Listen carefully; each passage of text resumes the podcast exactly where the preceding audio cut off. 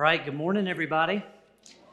You probably couldn't see it where you were sitting, but we just had a, a, kind of a tragic moment up here when Morgan announced that we had a gift for somebody, and I saw Tom's face fall because it was his birthday this week and he thought it was for him. Tom, I'm sorry, man. But he did have his son here with him, so like that's the greatest gift of all, right? Welcome. Thank you guys so much. Yeah. Um, okay, so we all know where we are in this sermon series. Uh, God at Work in the Wilderness, looking at that um, journey from the bondage of Egypt all the way across the desert to a promised land. And as, we've said it a lot, and we'll keep saying it, but that, that journey across the wilderness is really tempting to despise that. But that's a place where God did incredible things. And, and so, what we want to do is, as we are journeying through the wilderness of this world, that time between Jesus being here and Him coming back, we have all this time in the middle. Um, we, we really want to learn from these people and draw near to God and just have this ever deepening trust and life, and life to the full. So, um, we are going to jump right into it today. I'm going to make a statement that will astound you, okay? So, buckle up, hold on tight, here we go. The statement is We are so blessed to live in this nation. Um, yeah, I got a few amens on that. I figured I would, but we really are, you know. And if we went around the room today and said, okay, let's compile a list of all the things that we are thankful for, for, for being right here, right now, that would be an incredibly long list. Agreed? And probably top of that list, at least in the top five, but I think top three, maybe top one would be our freedom.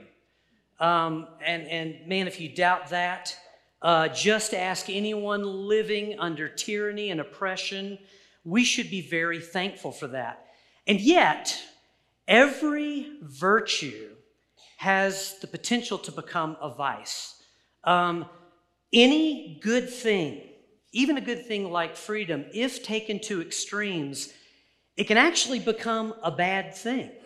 Um, our, our American dream of freedom could erode potentially into a real sense of entitlement, kind of selfish, uh, you know, individualism, you know, where we actually believe as people that nobody is the boss of us, right? Or I can do anything I want. And we, we've heard that before. By the way, both of those statements are incredibly untrue. Um, somebody is the boss of you if you are a child. Um, somebody's the boss of you if you're a spouse. And we might chuckle at that, but I'll tell you, if this thing isn't mutual on some levels, it, it, it's a train wreck. Um, as a student, uh, we're not in charge of anything. Principal, teacher over us. Uh, as a U.S. citizen, go and try and be the boss of yourself in whatever you want to do as an American citizen and see what happens. As Christians, we call somebody else Lord and Master and King. So we're really not in charge. We're not the boss of ourselves. Um, in, in, regards to I can be anything I want to be, um, he left the stage, but Morgan and I, we can both want to play basketball in the NBA. It's never going to happen, okay? We can want it forever, we, it, it will never happen.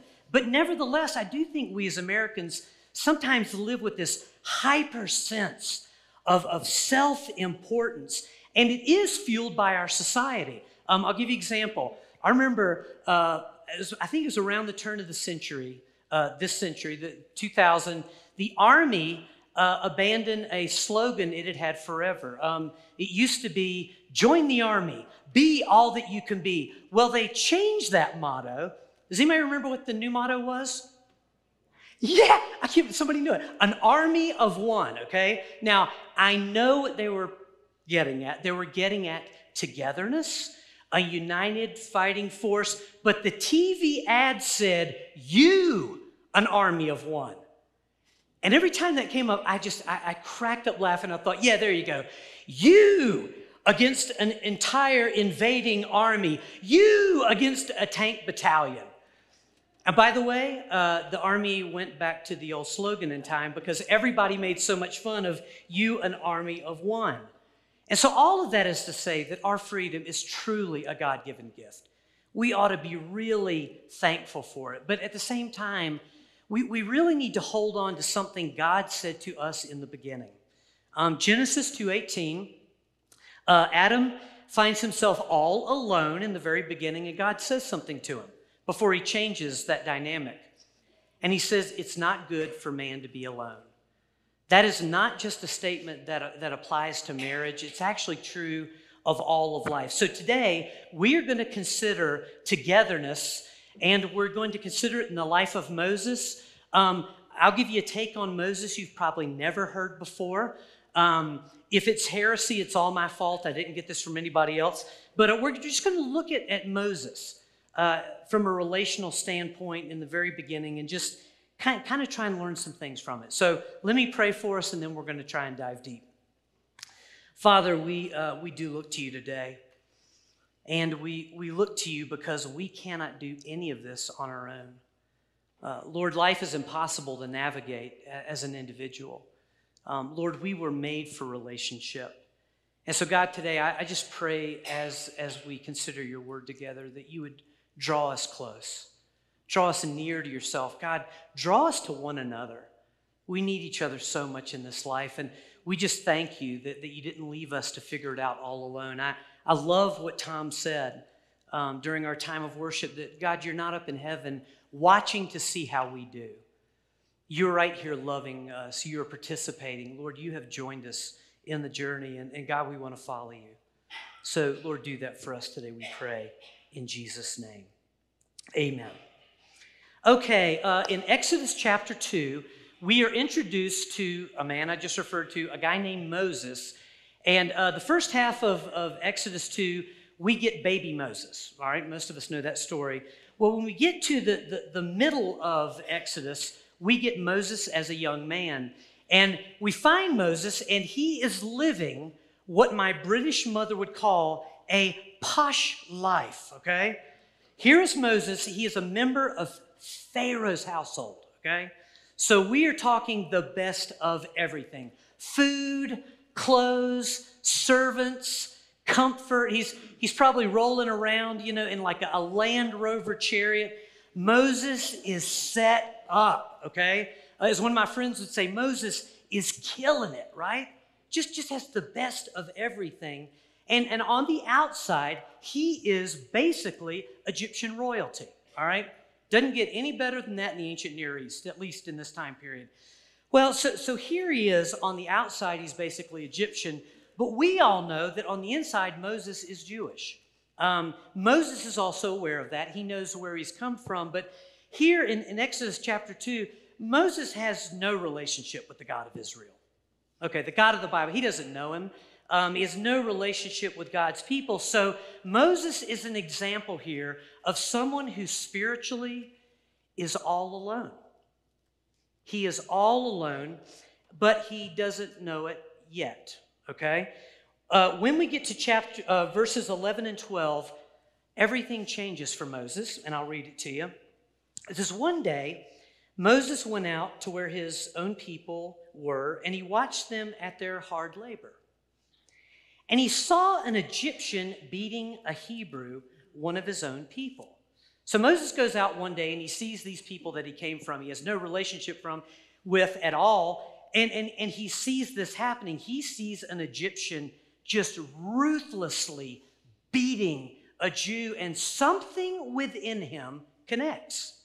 He connects, at least for the first time that we know of, and Moses snaps, okay? Now, when I say snaps, it's really important to, to know what the snap is. Moses kills the Egyptian and he hides his body in the sand.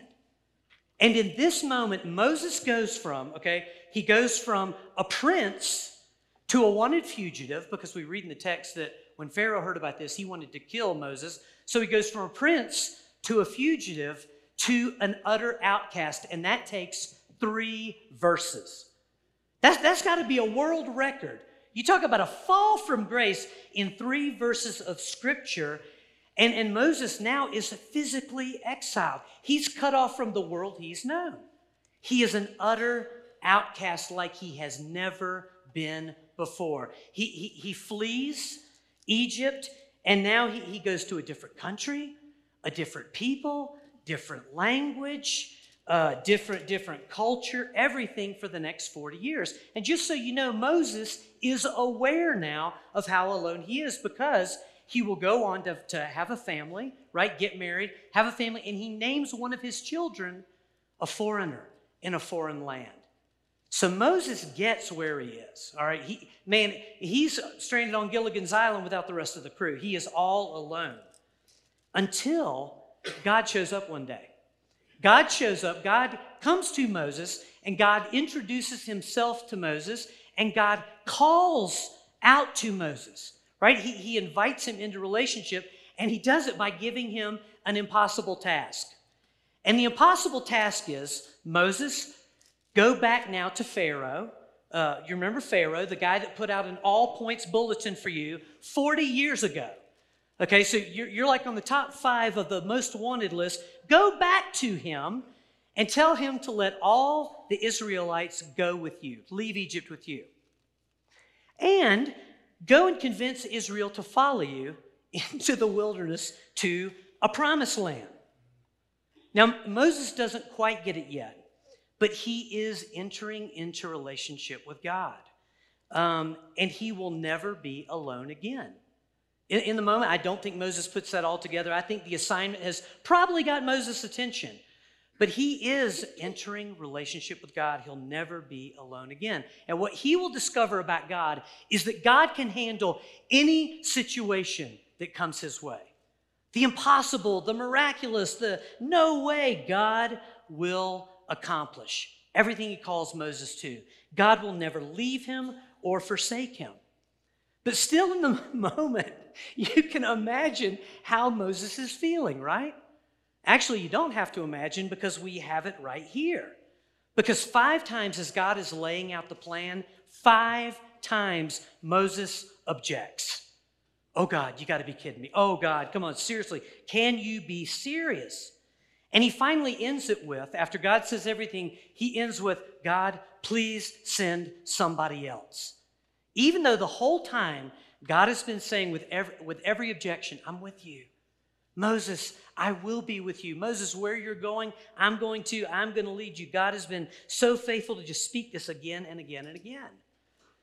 Well, we know how the story unfolds.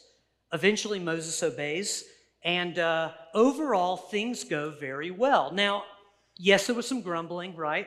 There's some complaining, there's almost an uprising or two. But, but overall, things go really well. And in time, Moses is established, okay? He is established as the human authority that God will, will work through.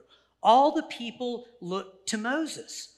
And so here he is, God, he's or, or, Moses, he's in relationship with God. He, you know, he's, he's entering into relationship with, with the people of God. Um, but then something happens in Exodus 17. Suddenly, God changes the script a little bit, and it's been pretty much Moses doing it all, right? Moses leading, Moses has the authority, Moses the miracle worker. Well, suddenly in Exodus 17, God shows Moses that he's not going to be a solo act anymore.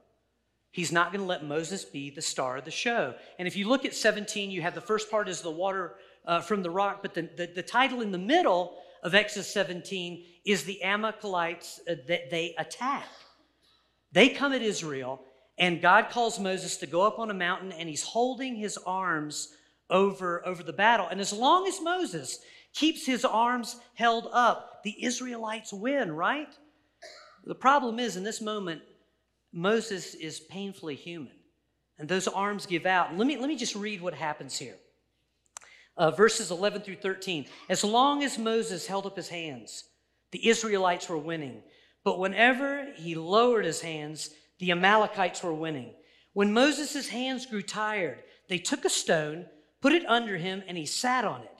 Aaron and Hur held his hands up, one on one side and one on the other, so that Moses' hands were made steady until sunset. So Joshua overcame the Amalekite army with the sword. And so, what God is showing Moses here is that look, even though Moses, you are going to go down in history as one of the greats, you'll go down for the count as a leader if you do it all alone. So now Moses will share ministry like he's never shared it before. And God confirms that fact again, because sometimes we hear things, right? Somebody tells us something important and we sort of forget it when we get going with the day. Well, God confirms it again for him in the very next chapter when Moses' father, Jethro, love the name, right?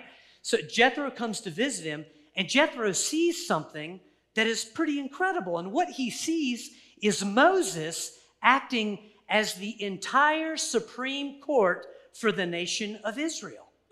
Here is Moses in, in, in chapter 18 and he is literally presiding over every court case in Israel, and he's interpreting every matter of biblical law.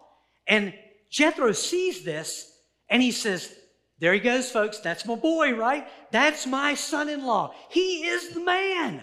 I'm so. Pr-. No, he doesn't say that at all. Listen to this Exodus 18, 17 through 23. Moses' father in law replied, what you are doing is not good. You will only wear yourself out. The work is too heavy for you. You cannot handle it alone. Listen now to me, and I will give you some advice. You must be the people's representative before God and bring their disputes to Him. Teach them His decrees and instructions, and show them the way they are to live and how they are to behave. But select capable men from all the people men who fear God, trustworthy men who hate dishonest gain, and appoint them as officials over thousands, hundreds, fifties, and tens. Have them serve as judges for the people at all times, but have them bring every difficult case to you. The simple cases they can handle themselves. That will make your load lighter because they will share it with you. If you do this, and God so commands, you will be able to stand the strain, and all these people will go home satisfied. And again, what do we see Moses do? He obeys, he follows Jethro's advice. And in the end, what we have with Moses is a man who went from all alone to, to a man who has entered into relationship. He becomes a living example of togetherness with God and togetherness with the people of God and togetherness with leadership. And again, the point here today is a very simple one. It's, it's Genesis 2:18 again, where God says it's not good for us to be alone. The bottom line is, and these are such simple truths, but they're so profound. The most profound ones are always the simplest.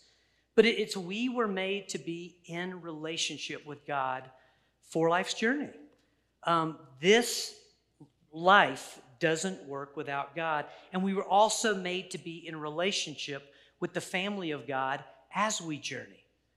We desperately need these relationships to be all we can be. Okay, going back to the army there. But but notice something here. Right after God says in Genesis 2:18, it's not good to be alone, somebody else enters the picture. Um, the enemy, the serpent, comes up. You remember the scene? And, and he says the opposite. The serpent listening in goes to Adam and Eve and says, You know what, what God just told you? That's hogwash. Okay? What, what God just said, that's not true. You can do life on your own. There is a whole world for you outside of God. If you eat that fruit, you won't die. Go and do your own thing. Take life by the horns. Be in control. You'll be fine. And that's a lie, right? I mean, has, has anyone besides me ever been a prodigal uh, child? Um, yeah, you know, I thought that for a while. I was raised in a Christian family, parents who loved me, and I mean loved me well in Christ.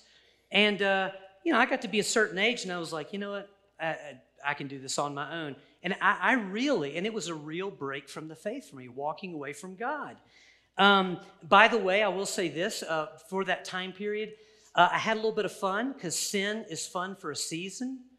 But for me, in the end, it was a dead end out there by myself. Has anyone ever done this with the church besides me, right? I, I, also walked away from church for a while and said, you know what? I, I can be a Christian on my own. You know, I don't need all these people. But it didn't result in my best life now. I ended up weak, discouraged, frustrated, hard hearted. Why? Because God made the church to be the primary place where we grow in our faith in Christ. Together, we mature to fullness in Jesus Christ. We grow best spiritually in a family worshiping, being encouraged, being challenged, being prayed for, do, doing ministry with other people. Is the church perfect? Yet, no, no, it isn't. No, it isn't. It's full of us, right? I mean, it's not perfect and it has its hard times, but the bottom line is we not only need God, we need each other. We can't do this alone. And by the way, that also applies to leadership. Um, just speaking to me and, and, to anyone else, maybe Morgan who becomes a pastor one day, maybe others, uh, there are no lone rangers in the church. Um, leadership is not meant to be that way. Have you ever been in a church, anyone besides me again, have you ever been in a church where the pastor is large and in charge, right? Everything he says go, and you know, and everyone genuflects, and yeah, you know, and and please respect your pastors. I'm not saying that, but it it chokes out the life of everybody who calls the church home. I remember once I worked in the church as a youth pastor, and um, I had a pastor like this, and I know the Lord put me there just to teach me, but man, it was like he was he was the puppet master, and we were the puppets. Micromanaged everything. You couldn't blink without his permission. In the three years I was there, because I could only stand three years of it, in the three years I was there, I saw 13 staff members come and go. And granted, it was a big church, but it just makes the point. Um, it, it's not meant to be like that in pastoral leadership. We really need one another in ministry. And I want you to know that, that that's true as we move forward. Um, last week, you heard a, a vision statement, right? And soon you're going to hear a three to five year ministry plan. And I want you to know that that ministry plan, um, we're going to work on it. And by the way, for those of you in that meeting, I announced that it was at 1030, the meeting today, and then I announced at 1 o'clock. Uh, I'm just thankful I got the day right. It is at 10:30. Okay, Julie, Dana, Pam, it's at 10:30. So anyway, but but you're going to hear all of that. But what you need to know as as we walk into this is that we will only journey forward in God's fullness as a church together. You know, it doesn't matter how talented your staff are, how good looking all your elders are, it, it really is the body of Christ moving forward. And for us, it's, it's moving forward into the Great Commission, into organizing ourselves and being really a, a Great Commission church. We will only reach Greeley together. We'll only make a difference together as a community. And in the end, that's what this is all about. It's all about us being a family and a community. Community, by the way, is uh, defined as a true fellowship with others who share common beliefs, interests, and goals. Community also is the number one thing I hear uh, people say when they're looking for a church. It's the number one thing I hear people say when they leave a church. Either, oh, I long for a community, or I couldn't find community there. A real church family who will encourage my spiritual growth in Jesus Christ. Today, as we move to communion, our community, our togetherness, it flows out of communion with God. It flows out of communion with Jesus Christ. So, as we move literally to taking communion with God, the Lord's Supper, I want you to just take a moment and I want you to com- just consider your relationships. Morgan prayed this at the very beginning, but consider your relationship with God. Consider your relationship with the family of God. I have a, a good friend who, who used to, uh, he discipled me years ago when I was a college student, and he, always, he would always ask me one question. And the question was, Steve, how are you and Jesus doing? I ask you that question today. How are you and Jesus doing? How is that relationship? What's that like? When it comes to church, is church a place that you can truly call home? Are the people around you people that you can truly call a family? And if not, you know, well, first of all, if so, great. That is awesome. If you say, man, I'm solid here and I'm solid here, that's wonderful. But if not, if that relationship with God, if there's some rupture, maybe it's guilt or you know you've, you've done something or you're just estranged if if if you are separated from god you feel that in your heart if you feel like you're separated from the family of god what is it what's in the way And let's just take a couple of minutes to prepare for communion and just offer that to the Lord. Whether it's an attitude or a trauma or just something that's broken, just offer that to the Lord. And let's just invite Jesus to forgive us and cleanse us and restore our primary relationships. Take a minute and then I'll close this in prayer.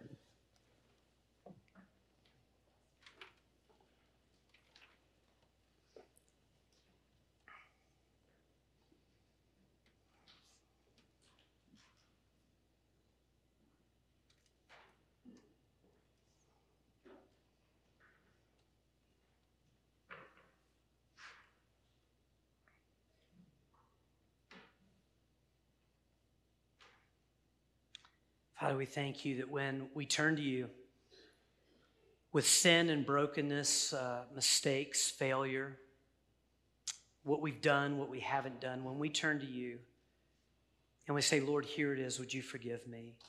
We have the absolute assurance that you, you cleanse us.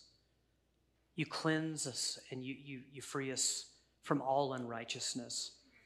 And so, Lord, I thank you that as we move to take uh, communion together, that, Lord, you're, you're literally shedding the blood of Christ abroad in this body.